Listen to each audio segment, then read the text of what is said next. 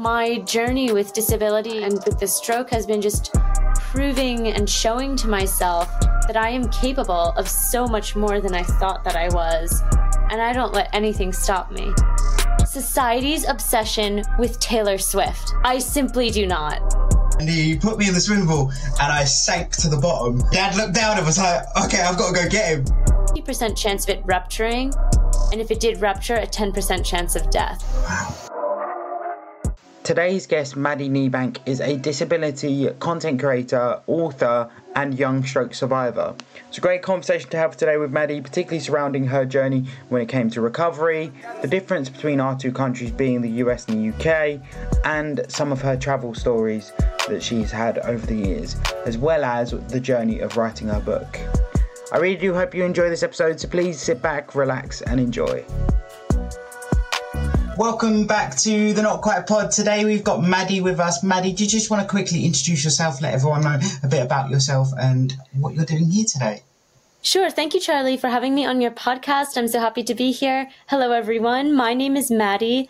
I um I am a young stroke survivor. I live in America in New Jersey, right outside of New York City.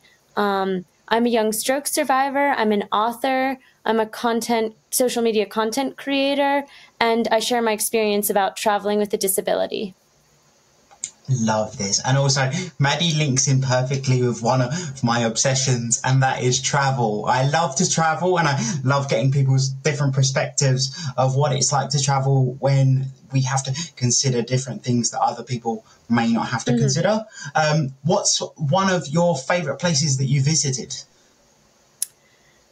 that's a that's a tough question. I think so earlier this year I went to Vietnam for the first time and that was wow. crazy. I'd never it was my first time in Asia. Um, I'd never been to Vietnam, but I had um, like a I'm on the board of a nonprofit that does work there, and, I, and we had a gala, and I thought I absolutely have to go because this is too good of an opportunity, right?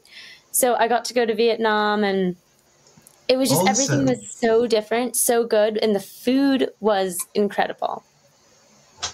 I must admit, so i think I would say Vietnam. Go, I'm itching to go to Asia. Uh, Thailand's a big Come one on my year, list. I'm going back. Oh, really? Wow. What, what time of year are you going? March. It March. probably will oh, be early awesome. March. Awesome. So, yeah, is... open invitation. Yeah, definitely might take you up on that one. Um, what's what's what's the country that you found the most challenging when it comes to traveling? Mm, well, I think it depends, like by what mode of transportation.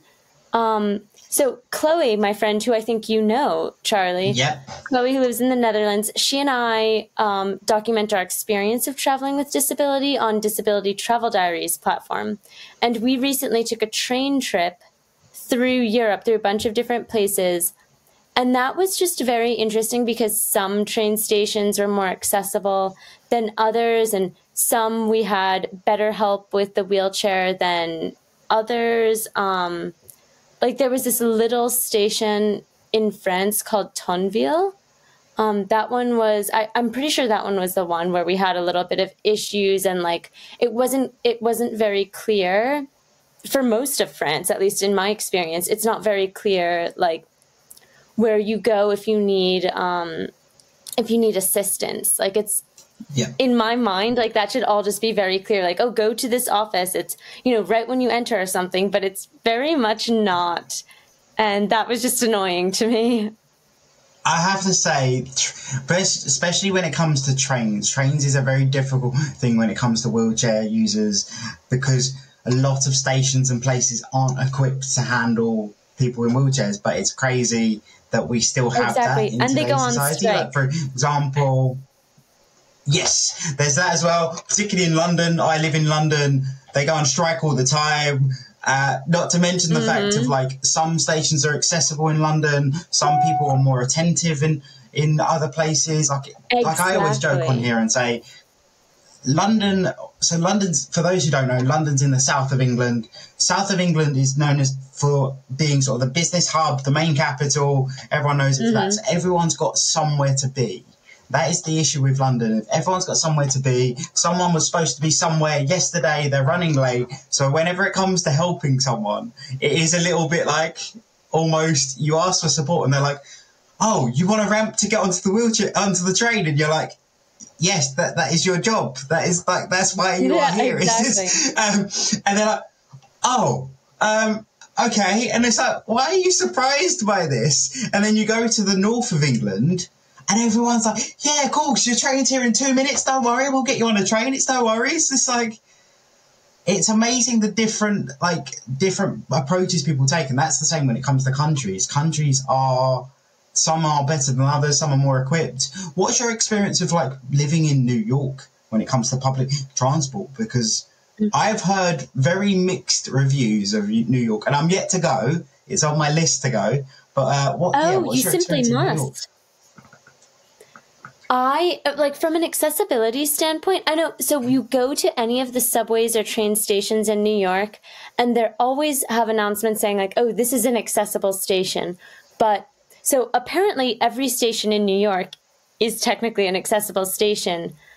But it's like I don't know. I don't know if I agree with that because sometimes it's like, oh, but there's no elevator. I don't use a wheelchair, but if I did, like, I don't know how I would get off of the train station or like off of the platform. Um, it's not like always clear, even though they're like all advertised as accessible. I think it's like a little more complicated than that, which is yep. a little annoying. So I think New York has some work to do. Um, but then in other areas, they definitely are are good. So but I think that's the same as here in the UK. Like the problem is, unfortunately, um, a lot of places are some are accessible, some aren't. So you can get off at some stations, you can't get off at others. And the other issue right. with that is, as a tourist coming here, it's really tricky if you're a to user. Just because for someone like me who's traveling into London all the time, you start to learn what ones are accessible, what ones aren't, what works, what doesn't mm-hmm. work. But then if you don't know that information, it's really hard to then navigate it. And also, they don't advertise it very well, kind of like what you said earlier of it should just be very clear and concise, whereas that's not always the case. Um, and then the other issue you have in the UK is that I like to call it they want to keep hold of the Harry Potter look. That is their big thing of oh you can't we can't change this building because we want it to look old fashioned because that's what everyone thinks they're getting when they come to London. It's like right yes but I can't get on the train. like, right, but it's not like exactly practical or functional for people no. to get on board. But then they're called. I don't know whether you guys have them in America. They they are called here. They're called like listed buildings. So they're here. They are protected under a certain status to protect the history of the UK. So like the reasons why certain train stations can't be adapted is because they have a certain level of security in terms of how much work can be done in that in that building, which right, is really frustrating right.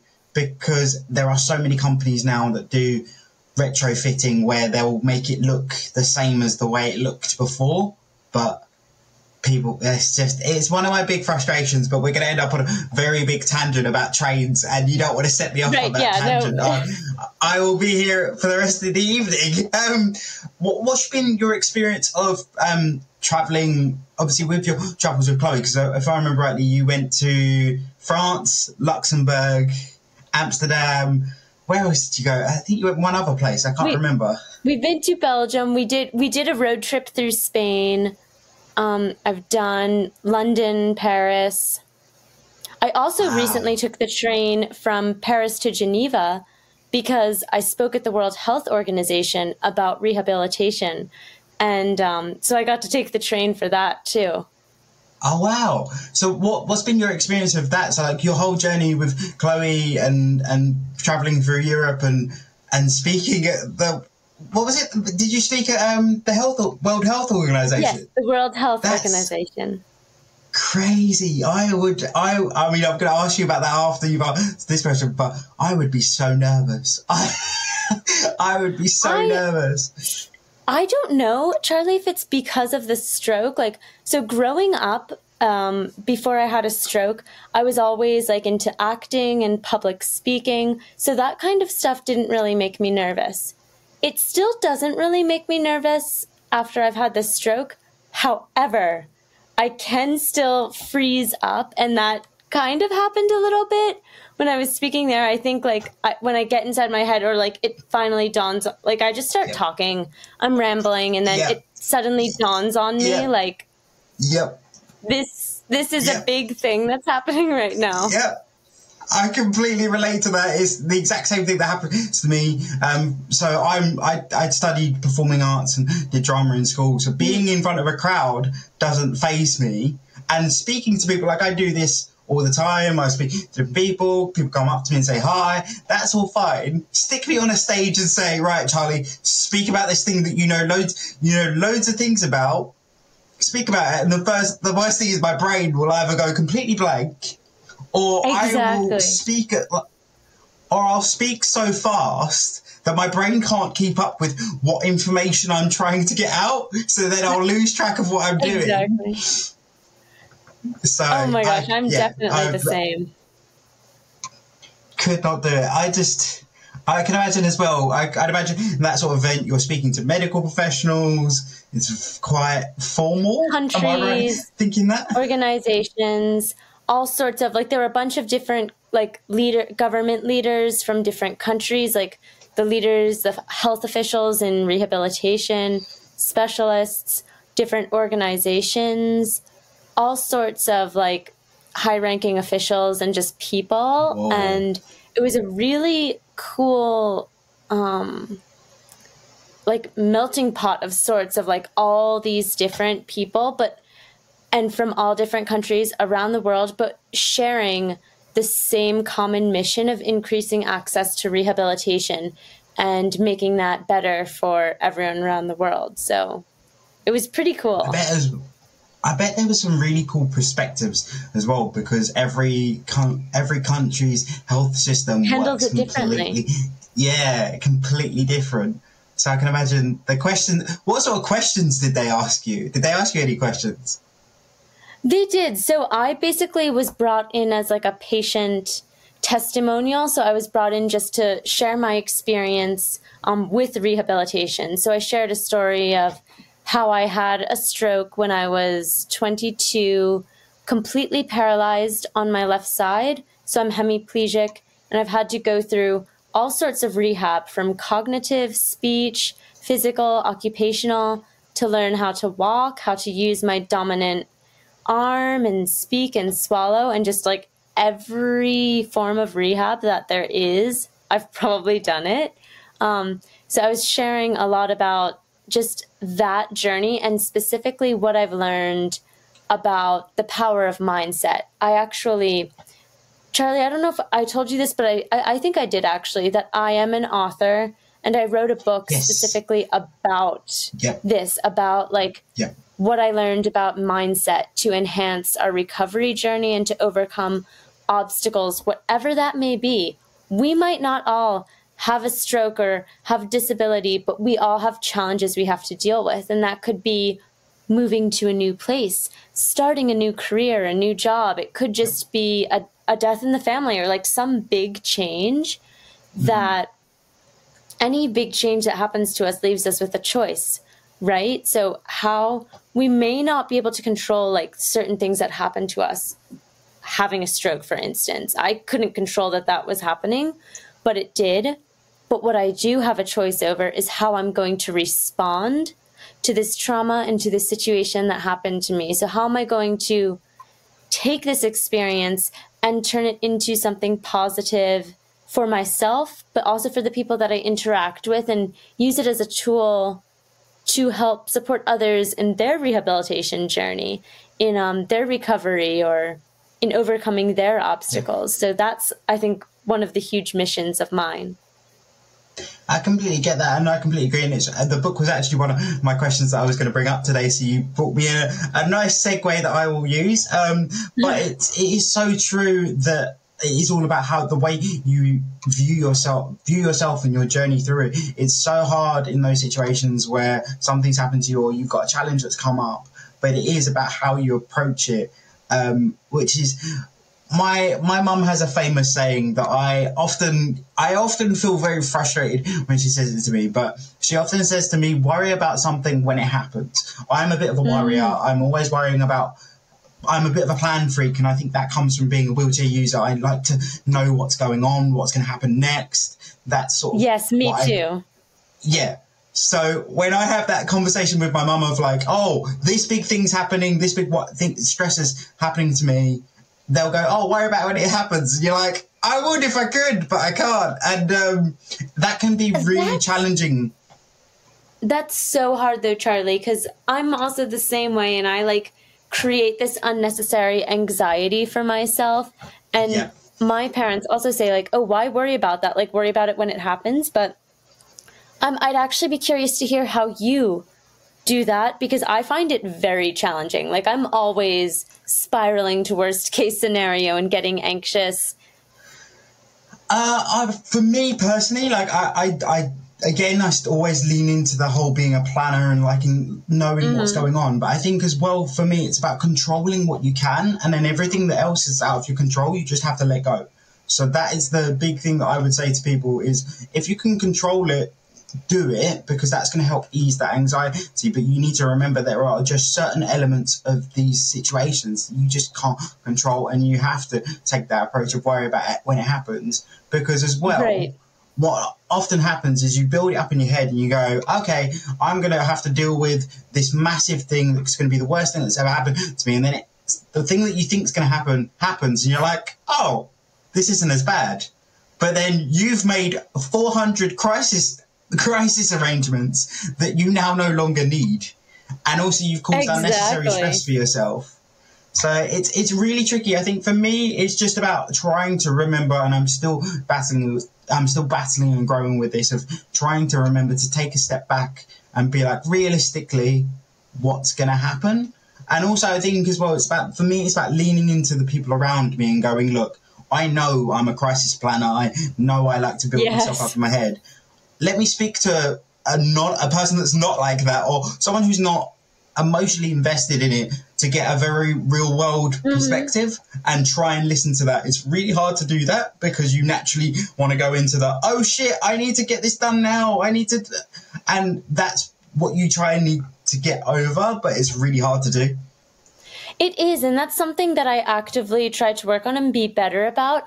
Actually, so my friend Chloe, who we were just talking about, that, you know, she and I are good complements to each other uh, purely because she is very good at just like taking things as they go. And I'm more like you, Charlie. I'm more like a planner myself. And I like to know, okay, we're taking this train at this time. And then here yeah. we ha- we're going to have to leave X amount of hours early so yeah. that we can get the assistance. And like, I just like to plan things out. I can be pretty go go with the flow with other things, but when it comes to travel specifically, I yep. unfortunately am not.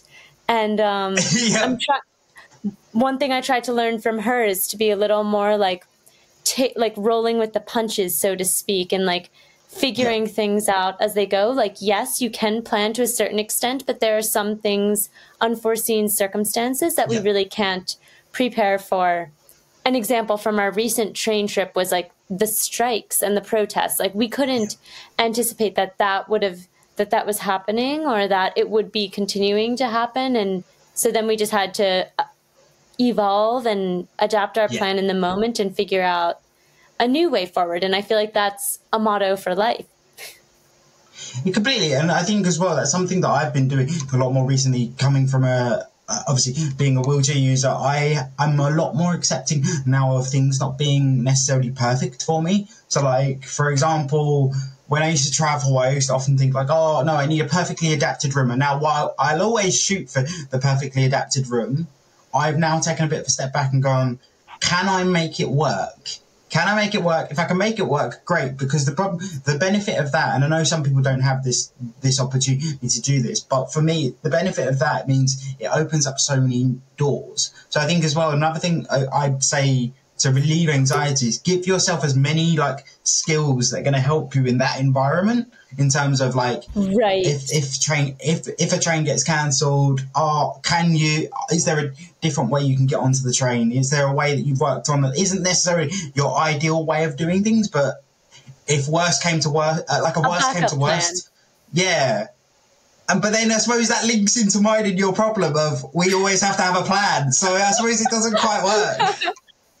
I know. And it's it's tough. It's something that I'm like really trying to get better at, just not being yes. so anxious about things that literally I can't even control.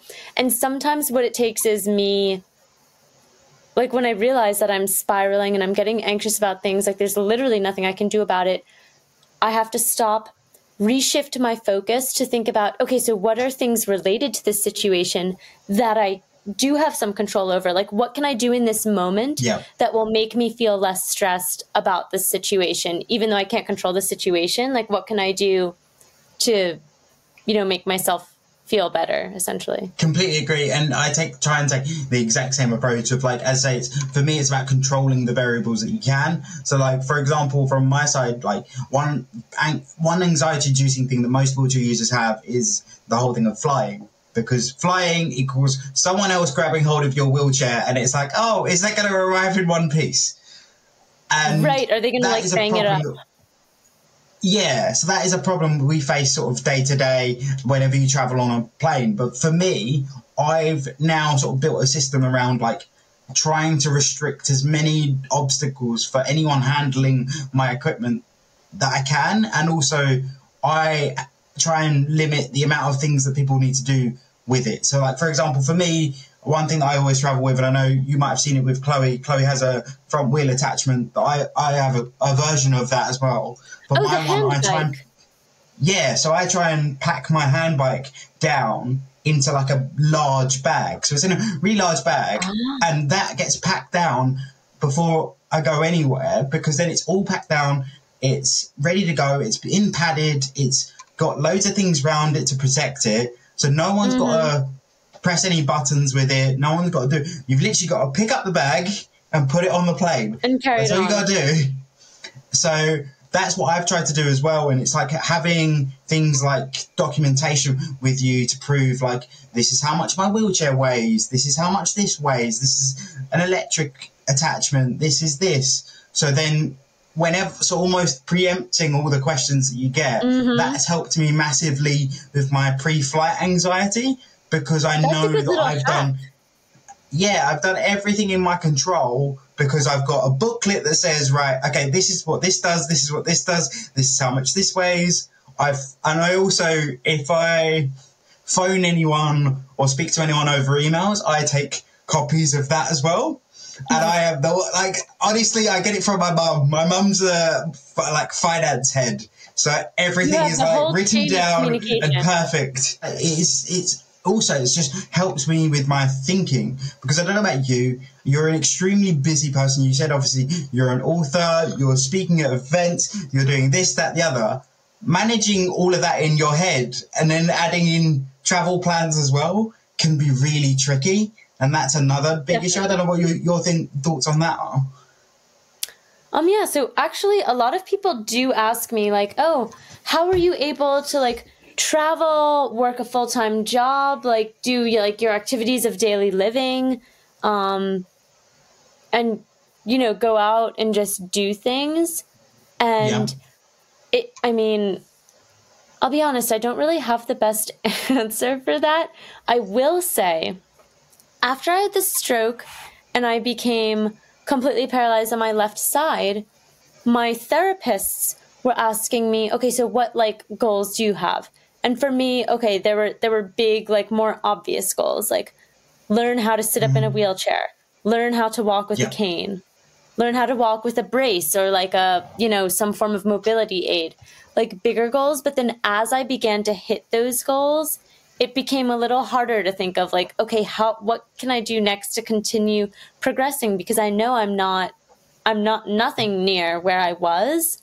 Yeah. But like now that I uh, get off like the big milestones, it's like how do I figure out what's next. And sorry, I lost the train of thought with what the original question was. I was going somewhere and then I forgot what That's the question all right. We were we were talking about manage it's how you manage so much of it. So you've gone through rehab, you you now have this big platform that you have you're writing you've written a book, mm. you've holding down a full time job, and how do you sort of manage all of that? Particularly as oh, we both yes. said, we're both very much planners and like to know what's going on, but managing that much in one person's head speaking from experience on my side of things as well, it's a lot. it is. It's not. It's not easy. That's for sure. And I mean, I I thrive personally on being quite busy and like having a lot to do. I feel like that's where I'm kind of in my zone, so to speak. Yeah. So I like having like a bunch of things to do. Um, like that busyness, but not just busyness with anything, busyness on projects and collaborations that are important to me or that I feel like will have a positive impact um, on my audience or peop- my people I know or myself. Um, so that's kind of how I figure out like where to focus my energies because I don't have unlimited energy. Like it's, it, I do get tired probably more so than like um, a person who has not had a stroke or gone through rehab or anything like that. Like I probably do get a little more tired than the normal person. Um, so it's a it's a balancing act, definitely. Like figuring out, okay, what do I have the energy to do today? What's the most important thing? And if there's only one thing that I do today, what is that going to be? And then I have to make sure I do that well. I think that's a really good way. So it's like the little voice in my head that I try and use all the time because I'm not necessarily, not to your extent. I feel like you work on some amazing stuff that I'm like, whoa, okay, I, I wouldn't know how to cope with that. But I think my rule that I always have is move, like I, being a bit of a gym head, the little voice in my head yeah. goes, move the weight a little bit every day. So that is the rule. So like as long as I'm moving in the right direction every day, it doesn't matter if I've done an hour, two hours, three hours, four hours. As long as I've exactly, moved, you keep moved showing up. Weight. Yeah, completely, completely, and that's what I think I would say to people. Anyone going through rehab and and going through sort of getting in a position where they're stronger and trying to push to, to mm-hmm. where they mm-hmm. used to be. So like actually this probably is a good example. So like for me, although I haven't been through what you have been through. So I had a surgery when I was 12, uh, 12 years old. In, in actually the US, I had it in St. Louis, Missouri, and basically they essentially cut, they, they severed the nerves in my spine that were sending the wrong signals to my brain. And because of that, it took away my spasticity, which was what I was using to hold myself up. So it'd be what I'd used to hold my head up, hold my neck up, hold my chest up, talk to people. It would be all of that. And then, so imagine someone's pulled that plug out of you and then they say, right, now use your muscles to do all of that. But I didn't have the strength to do it. So, like, I had to completely rewire the way I was thinking, rewire the way I was doing things. Like, probably the best example of how much it impacted me was one. I remember being in the in the hospital, So just being allowed to sit up for the first time after my surgery, and I went to go to the toilet and uh, I sat on the toilet and basically I couldn't even hold my head up. So I had to get my dad mm-hmm. to sit in front of me and let me lean on him because I couldn't hold my head up. So that was that was yeah. what I went through. And then the other thing was I so I used to be I'm still well I am a keen swimmer um, and grew into it because of the operation. But um, at the time I'd had the operation and then six weeks had gone by, and my dad was like, "Oh, great, you're allowed in the swimming pool now." And we went down to the swimming pool, and he put me in the swimming pool, and I sank to the bottom because I oh, didn't, no. I, I didn't know how to swim anymore because the way I used to swim was because of my spasticity. So like, ah. So I sank to the bottom, and then Dad looked down and was like, "Okay, I've got to go get him because otherwise we're gonna have a problem." Um, but but the reason why I'm giving these examples is like so though that in that situation I was looking at what I had to do to get to where back to where I was if not better it felt like such a daunting task to really like tackle definitely that. and I think that's where I almost wish I had the, had the mindset I have now back then of just keep moving, just keep moving the buck. If you can keep moving it, you'll eventually get there. It doesn't matter when you get there, as long as you do it in your own time and you're comfortable doing it. Because a lot of exactly. times, particularly, particularly with rehab and sport, you can push yourself too fast and then end up injured or almost causing a problem, which then pushes you back. Yeah, no, definitely. And I think that goes along with what we were saying before about just keep showing up, keep putting in the effort to achieve those goals, be it through sport, through rehab, whatever like the goals are. Um, it is important to just keep going after it because progress doesn't happen overnight as we all here know like it does yeah. take time and repetition and effort and consistency but over time that all adds up definitely um, coming back to because uh, we realize we haven't actually spoken about at all this in this episode um, what was your journey like? So, can you sort of give people a snapshot of your journey this far with your stroke, what the recovery was like, and how it sort of impacted you? You've briefly touched on it at the beginning of the episode, but we actually haven't done a deep dive into it, if that's okay. Yeah, I can give um so the quick little explanation of it is ever since I was like 7 years old, I've been getting super terrible debilitating migraines where I would be just completely out. I could not go to school. I couldn't do anything. I just have to lay down in like a dark room and vomit. Like there was there was nothing. No medicine made me feel better. Eventually, when I was mm-hmm. 15 years old, I had a migraine that lasted like 24 days, and my neurologist said to me, "This is not normal. We need you to have an MRI scan to figure out if there's something else going on." Mm. The MRI revealed that I had what is called an arteriovenous malformation in the right occipital lobe of my brain. They call it an AVM for short, and what that is is basically a tangle of abnormal blood vessels that don't have capillaries. So blood flow is like extremely unregulated, potentially dangerous. So I learned that with each year of life is an increased chance that the AVM could rupture. If it ruptures, I could have a stroke, I could die, and if it ruptured, it's like a hmm. 50% chance of it rupturing.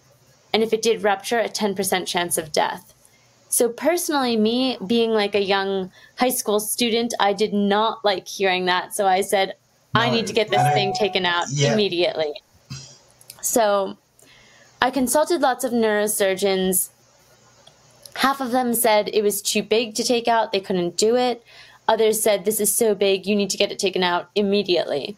So, eventually I decided once I finished um, my college degree, I was going to get the brain surgery to get rid of this risk of stroke and death. Mm-hmm. Excuse me. So I went into the hospital one week after I graduated from university. They had to do preoperative procedure because it was so big. The pre-op mm. caused a blood clot which burst, causing me to have a massive stroke in the hospital. And they're like the neurosurgeon has to be called back in. They're not sure if I'm even going to make it out of this alive. And if I do, if I would be able to do wow. anything at all. So that was not a good uh, prognosis that like, oh, like she, like, w- it, it's really not looking good for Maddi. Yeah. Um, although thankfully they were able to stop the bleeding, remove the AVM. I just woke up completely paralyzed on the left side of my body. So everything from my arm, my leg, my the right like side of my sorry, the left side of my body, my left side of my face, I couldn't speak, I couldn't swallow, like everything I was like a baby again. I had to learn how to do everything. So I did physical, occupational, speech, cognitive therapy, all of it. Um, super intense for like two years. I learned how to sit in a wheelchair. Then I learned how to walk with a cane. Then I learned how to walk with no cane, but wearing like a brace or like I'll mm-hmm. also wear Bioness. Um, so I have a mobility aid, but now I don't use I don't use the cane anymore. Um, but my left arm is still a little slow mm-hmm. to make progress. Um, it has come a long way, but it's not as functional as I would like it to be. So I still have ways to go with that. Um, I wrote two books during the time that I was going through rehab that I wasn't working. Um, and the first book was about fashion because I wanted to get into the industry, um, but realized I didn't know anything about it or have experience. So I just started networking with people, wrote my findings into a book. But I also talked about how I was using the book as a tool in my cognitive rehabilitation because I don't know if any listeners have gone through cognitive therapy, but it sucks. And it just feels Yeah. stupid. It just feels like dumb. Like, why am I doing these dumb, like, little puzzles and games? Like, I don't need to be doing this. But by writing a book, it felt like I was doing something more with a purpose that had, like. You know, more related to what I wanted to do, like, with my life. And Yep. people liked that I talked about my personal journey in that book. So then I wrote a second book specifically about my recovery experience and what I learned from that. That's that's that's crazy. The like that just well that just is the testament to what we said earlier of always keep moving forward. Keep moving forward. Like, Exactly. Most people in your situation wouldn't even and I can imagine you didn't either at the time, wouldn't even know where to start in that situation after waking up after your stroke. You must have been like Literally. And me neither. But if I can do Yeah. it,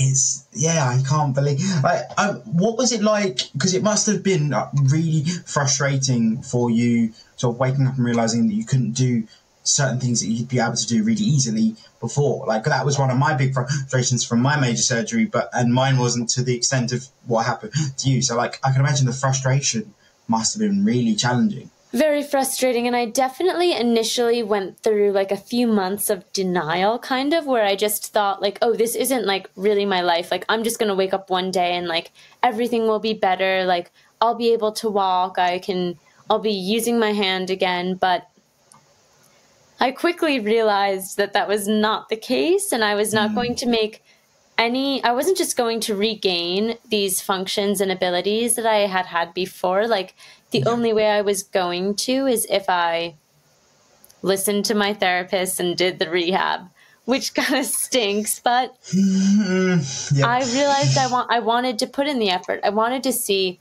where i could go with this and it's turned into something bigger and more bigger than me at this point like now i'm passionate about connecting the stroke and the disability community. I'm passionate about sharing my story to help others, amplify the voices of others, and empower them to share their journeys and uh, help others in the process. So I feel like it's turned into a bigger mission.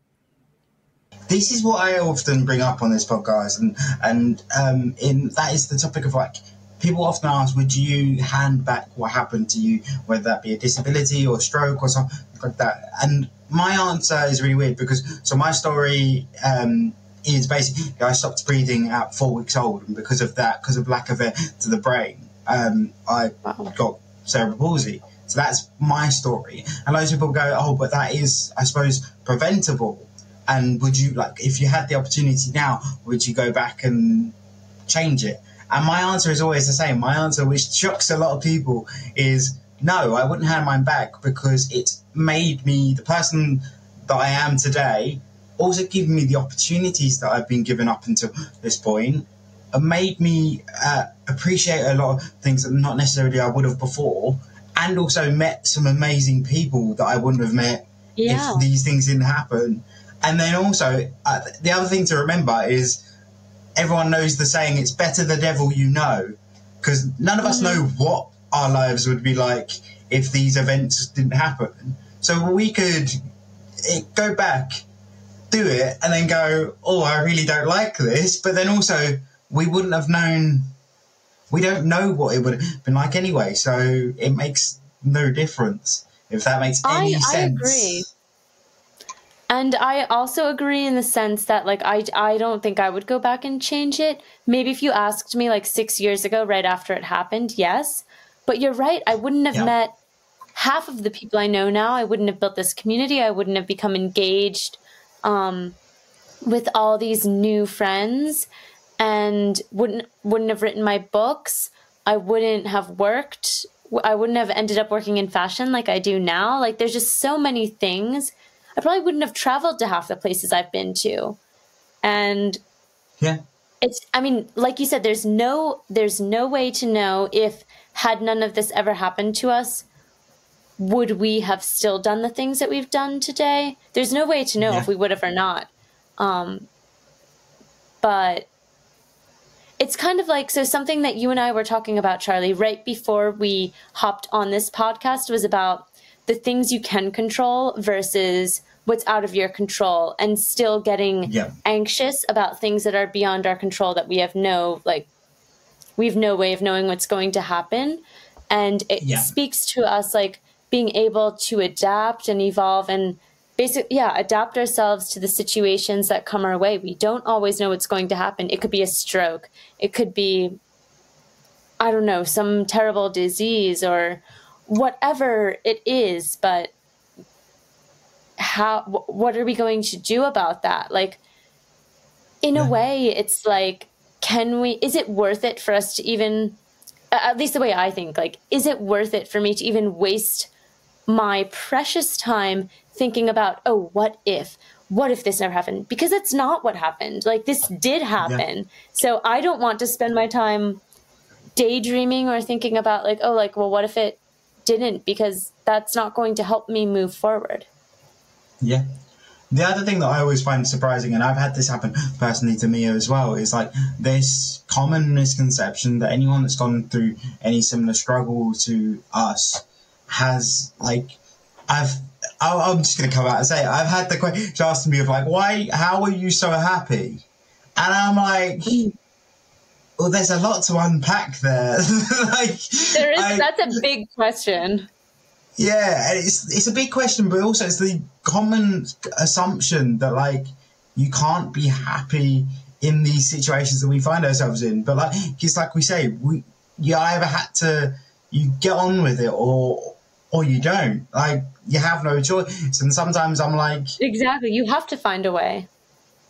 Exactly, and it's it's it's really hard to explain because there are a lot of people who are maybe outside of the same community and outside of this community that we're in, often think like, oh, I wouldn't be able to manage in in that scenario. But then the often the thing that you have to remind them is, but you kind of just have to, because it's like your choices are very limited of I either get on with this or I let it beat me. No, exactly. Which, and I, am glad you brought that up, Charlie, because a lot of people also come to me and they say, like, wow, I don't think I could be as brave as you. Like, I don't think I would be able to do what you're doing. And I say to them, you it's one of these things that until it happens to you, until you're personally tested with it, you don't know. And when you are, you'll yeah. realize like there's no other choice. Like, I either find a way to move forward from this, find a way to move on, or no- nothing, you know? And it's, yeah. it can be a tricky moment. I think and another big challenge that comes with that is like one of the misconceptions that I get all the time is the people will see me out doing quote unquote normal things. And by normal things, they mean they see me out with my friends, they see me traveling with my friends or my partner, and they see me. Mm-hmm. The one that's always really odd is they'll see me like in a bar having a few drinks with friends. And I always get the one guy that's like, oh, wow, you're out with friends. And I'm like, yeah. Um, what am I meant to be doing? As are you, so. yeah. It's, it's, it's always really strange because people think like we're almost locked in basements somewhere and like we don't go out, we don't have friends, we don't have social lives. it's really yeah, weird. we can't do I honestly don't know where the... it comes from. I don't know where that um like conception uh, conception comes from, but I get that a lot too. It's like they almost because something so bad, so to speak, happened to me, people then think like, oh, like they're surprised to see me traveling on my own, living my life, working a full time job. They're like, oh, you shouldn't like you shouldn't be doing that. Like you should just be happy, you know, that you're you're you're alive, which I yeah. am, but I refuse to settle, Charlie. And also, you got like, unfortunately, to do all these things, we have to make money. Unfortunately, that is a thing. It's just like anyone else. Yeah. we have bills we got to pay. No, exactly. So yeah, it is. I don't understand when people. Well, whatever. Um, but yeah, it's kind of weird, and I don't know why people say things like that. Uh, the other thing I'd love to point out as well that often people forget, particularly I say those that are, are outside of the community, is reminding people that actually you've got a much higher chance of joining the community rather than us exiting the community, if that's the right way to no, phrase exactly. it. Think of how many people with disabilities there are in. I think like in in America, I think it's like one in four people will like be disabled at some point in their life, which is like a lot of people. I always joke and say that at least if when I turn 84 years old, I'm just going to be good at it. I, I'm just going to exactly. be good at this You've whole lots of practice. wheelchair, crutches. I can do anything. I got, like it's fine by me. Um, but it's it is really interesting to look at the the way that people view the disabled community and the way that they almost pity it. What's your view on Mm-hmm. like?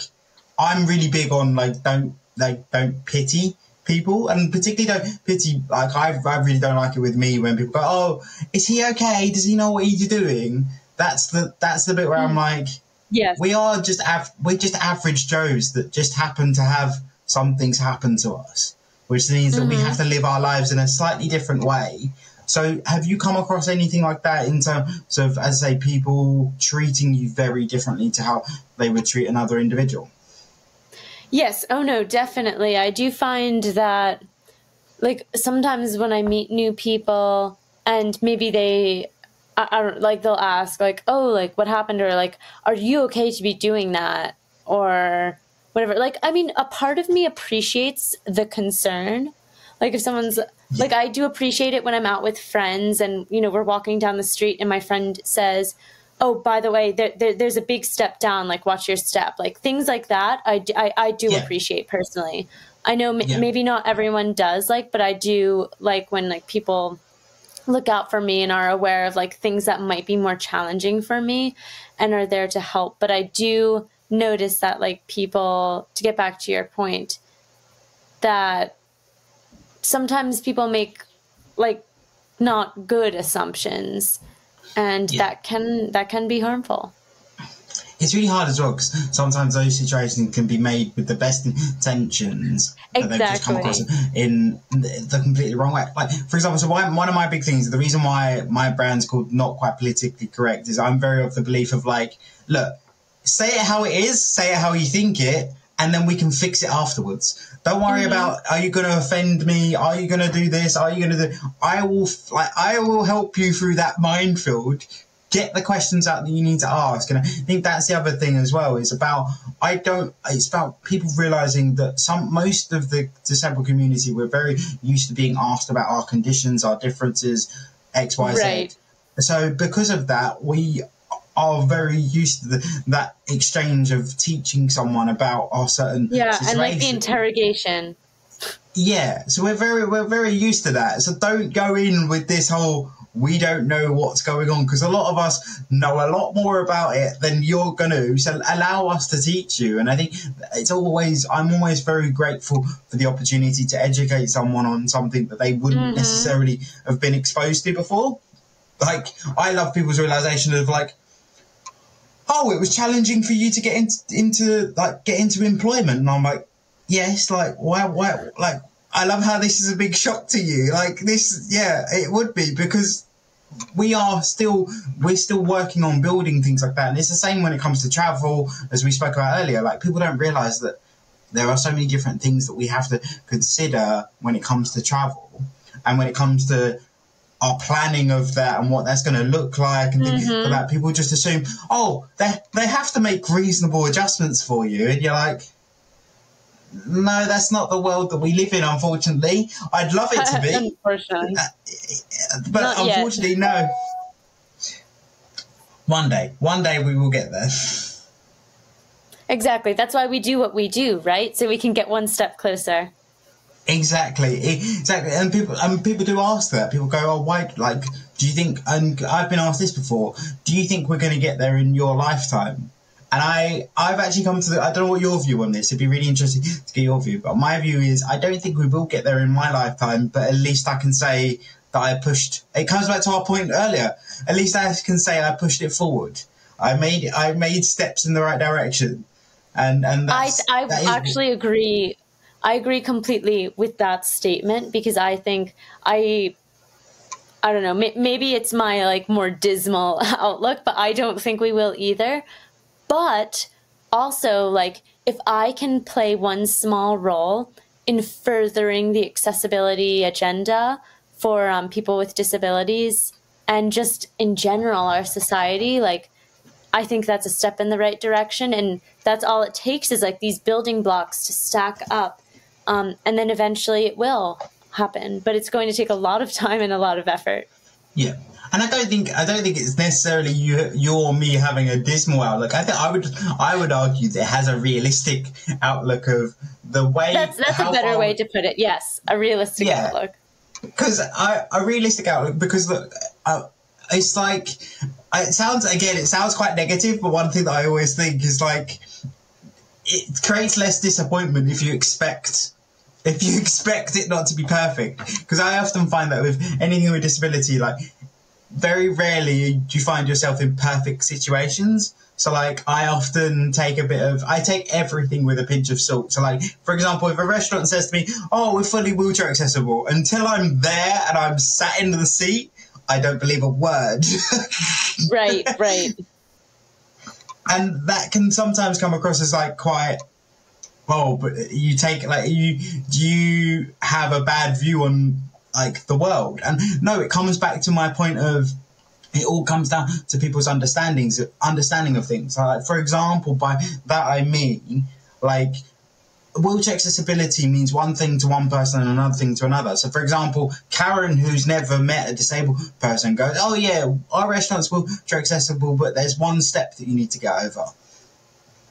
It's not wheelchair accessible. Or yeah. then you get someone that's got, so they might have a cousin that's in a wheelchair and, and they answer the phone and go, okay, we're not wheelchair, like we're wheelchair accessible in terms of we've got level access into the restaurant, but we haven't got an accessible toilet for you.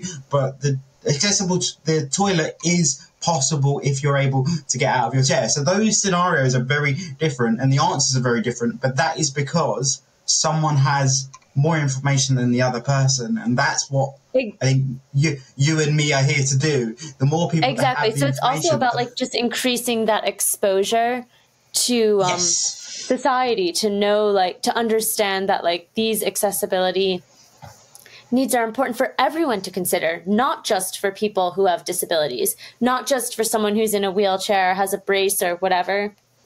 Like it's it, it affects our entire society, entire world. And I think another thing to uh, to that point is when it comes to accessibility information and advising someone.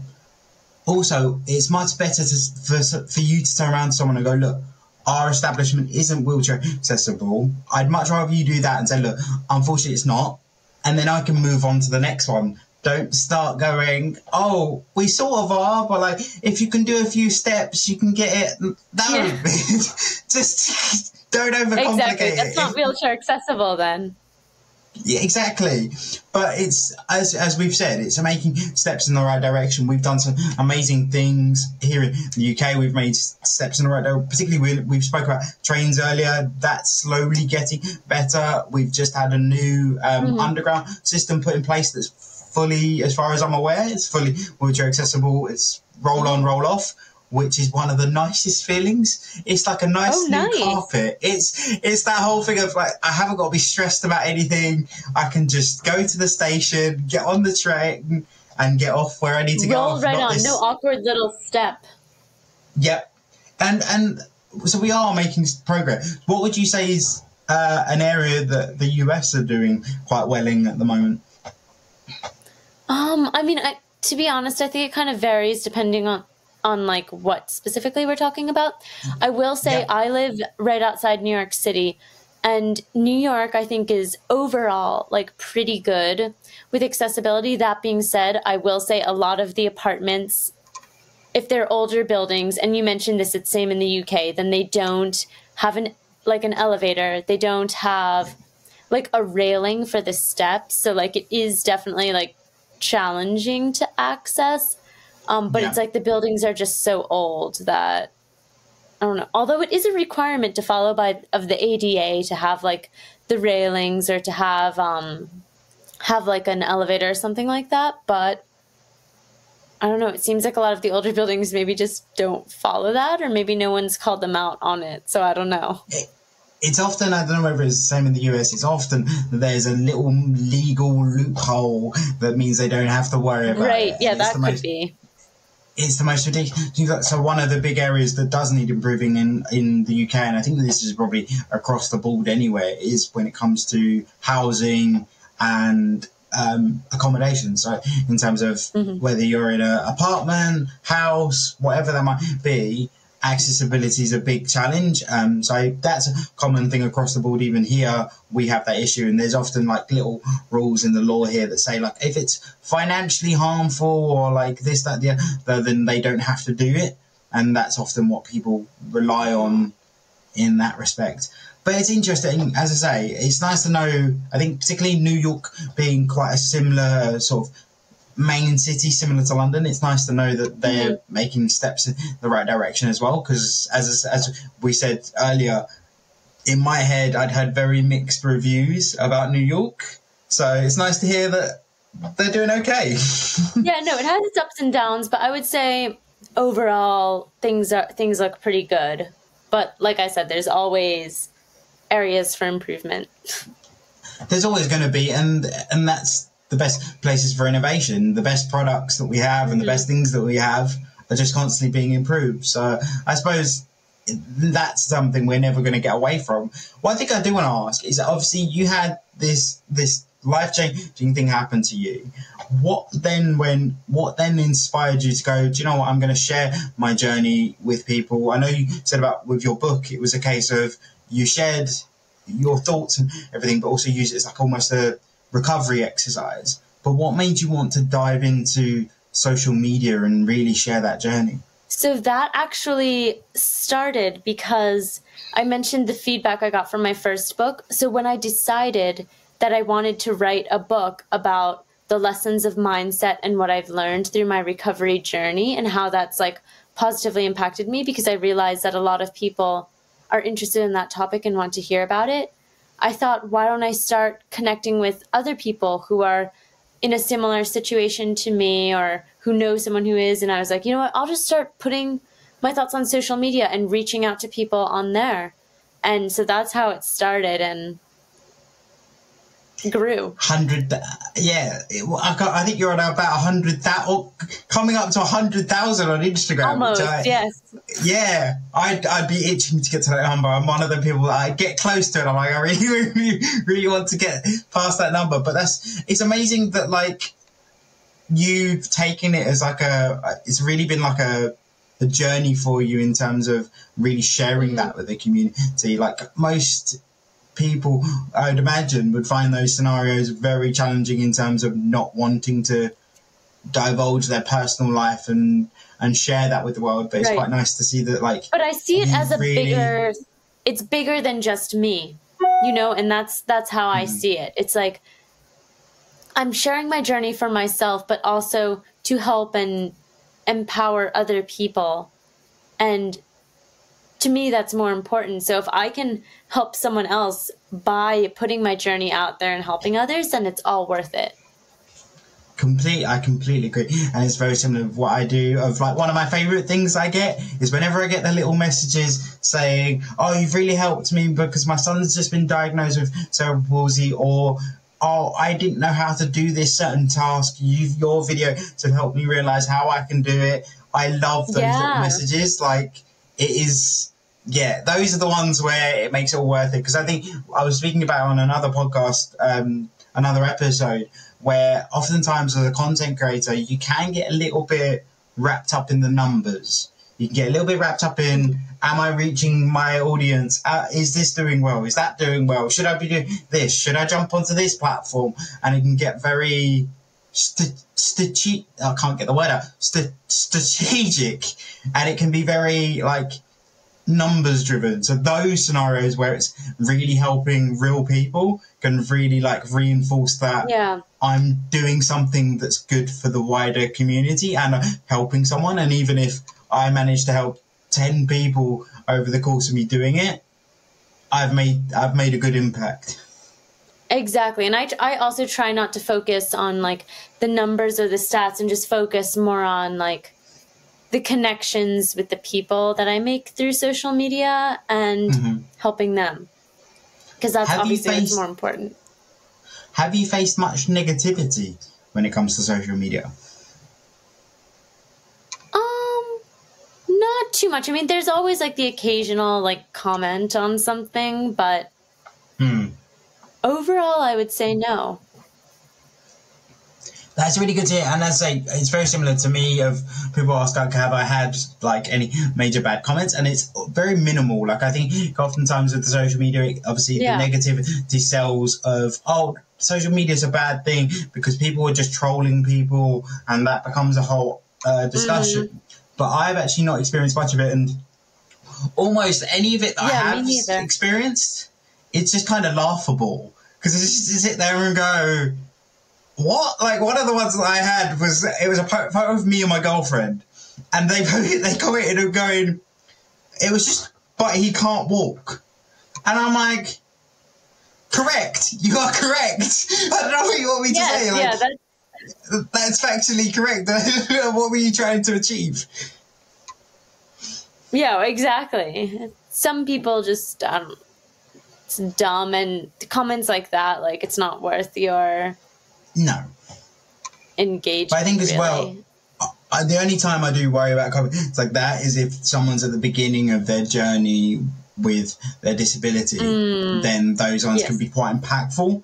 Um, and the best piece of advice I'd give for that is just as hard as it can be, just ignore it and move on because they're not worth mm-hmm. it. It's not worth it. It's not worth the energy. But it's nice to hear as well, as someone with a bigger following, it's nice to hear that you haven't experienced much of it. Now, obviously, you are, you have built quite a big following because I do wonder the bigger you get, do you face more criticism? So that's really nice to hear that you, it's still quite minimal from from your experience? Yeah, I would say pretty minimal. That's Hopefully, amazing. it stays that That's way. A, fingers crossed. Fingers crossed. um, what um, what made you dive into the fashion industry? I had always really wanted to be in fashion, and I. But when I was after I had the stroke and everything, I thought, who would ever hire me? I have no experience in the industry. Um, and so that was kind of like the impetus for me to start writing my book on the topic, just to start having conversations with people in the industry. And I did, my first job was actually completely unrelated. It was as an underwriter in reinsurance uh, for a Spanish company. But that was a great experience. And I did gain skills there that I was able to leverage into transitioning a career into fashion. And so I've loved it. I really do enjoy it. That's amazing. So, what was the journey like transitioning careers? Like, because I that's a quite a big change to go from underwriting to yes hard cut fashion. and I did enjoy underwriting, to be honest. So, like, I really liked it, but I kept coming back to that thoughts of like, what if? Like, what if I never took this leap and tried to like transition into something that I think I might really enjoy. And so then I mm-hmm. ultimately just decided to go for it and haven't looked back. That's amazing. Like, but that's really nice to hear as well because I feel like particularly big changes when you have a disability can often feel extra daunting, but also particularly when it comes to the employment side of things, we can feel a little bit more restricted in the opportunities that we get. Obviously, that is getting better, as we've said before, but it it can feel very nerve wracking because you're like, oh, what if I'm not accepted by this industry because of my differences right. or because of my condition? So it's really nice to hear that you kind of made the leap. And I can't imagine it's not been smooth sailing. I'm not saying it would have been, but it's nice to hear that you're in a good space now. That it can be done. And then, you know, anything is possible. I think that's a great um, note to add in there. Like, my journey with disability uh, and with the stroke has been just proving and showing to myself that I am capable of so much more than I thought that I was. And I don't let anything stop me.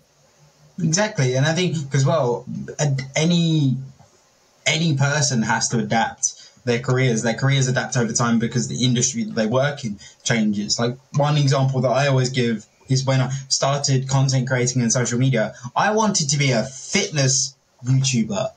That was yeah. why I started content creating. Then uh, what basically happened was I got involved in the disabled community, noticed that there was loads of other topics I wanted to speak on that weren't necessarily fitness related, were more sort of in the world of disability and improving things for people. So then my outlook and what I was trying to achieve changed. But then, like, NQPC just grew with me and I went in a different direction. And people can do that with their careers. Like, you might start in one thing, think this isn't for me, and move on to the next and love it. Like, mm-hmm. like we've seen with Maddi. we blaze a new path forward. Exactly, and I think as well, what would one piece of advice be for that you would give to a young stroke survivor like yourself if someone came up to you and said, "What do I do next?"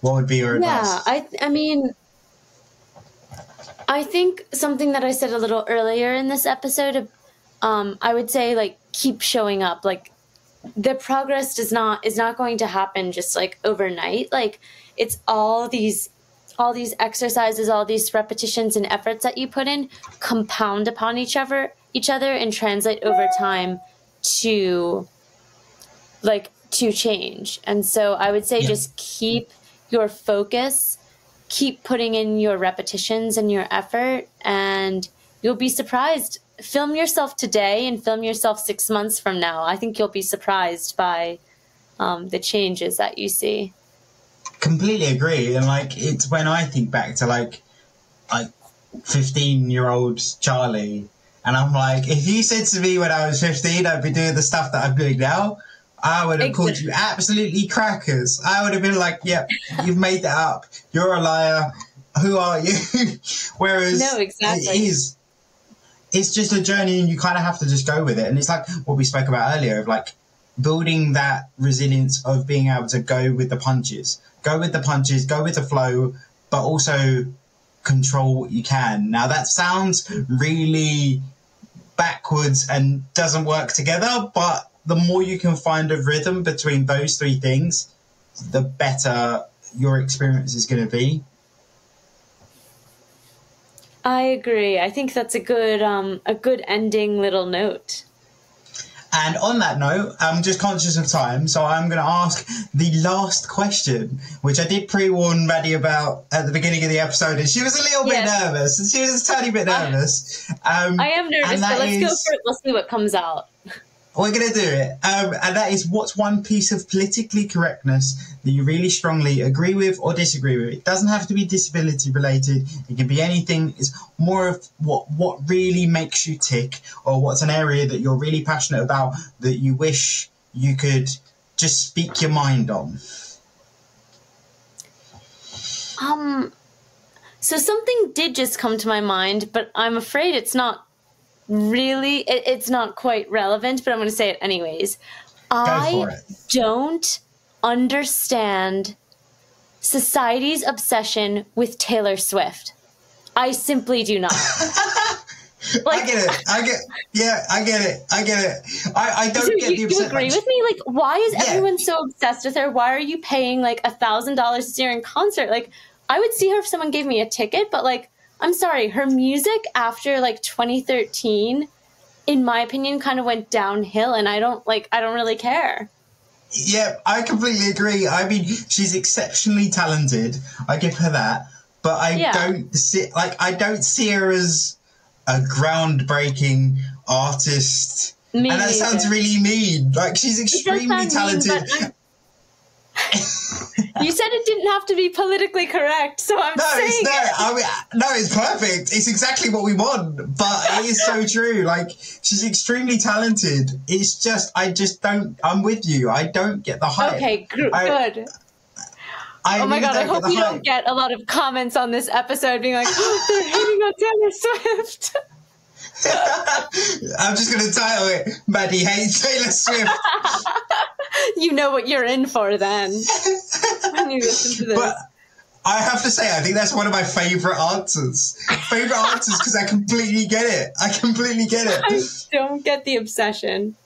She's just not But, really yeah. for me, but whatever. But it, I just own. also, I also don't get like, I also don't get when artists have that much of a, like I, I'm. It's hard to phrase, but like how artists have that much of an impact where people are so passionate about it.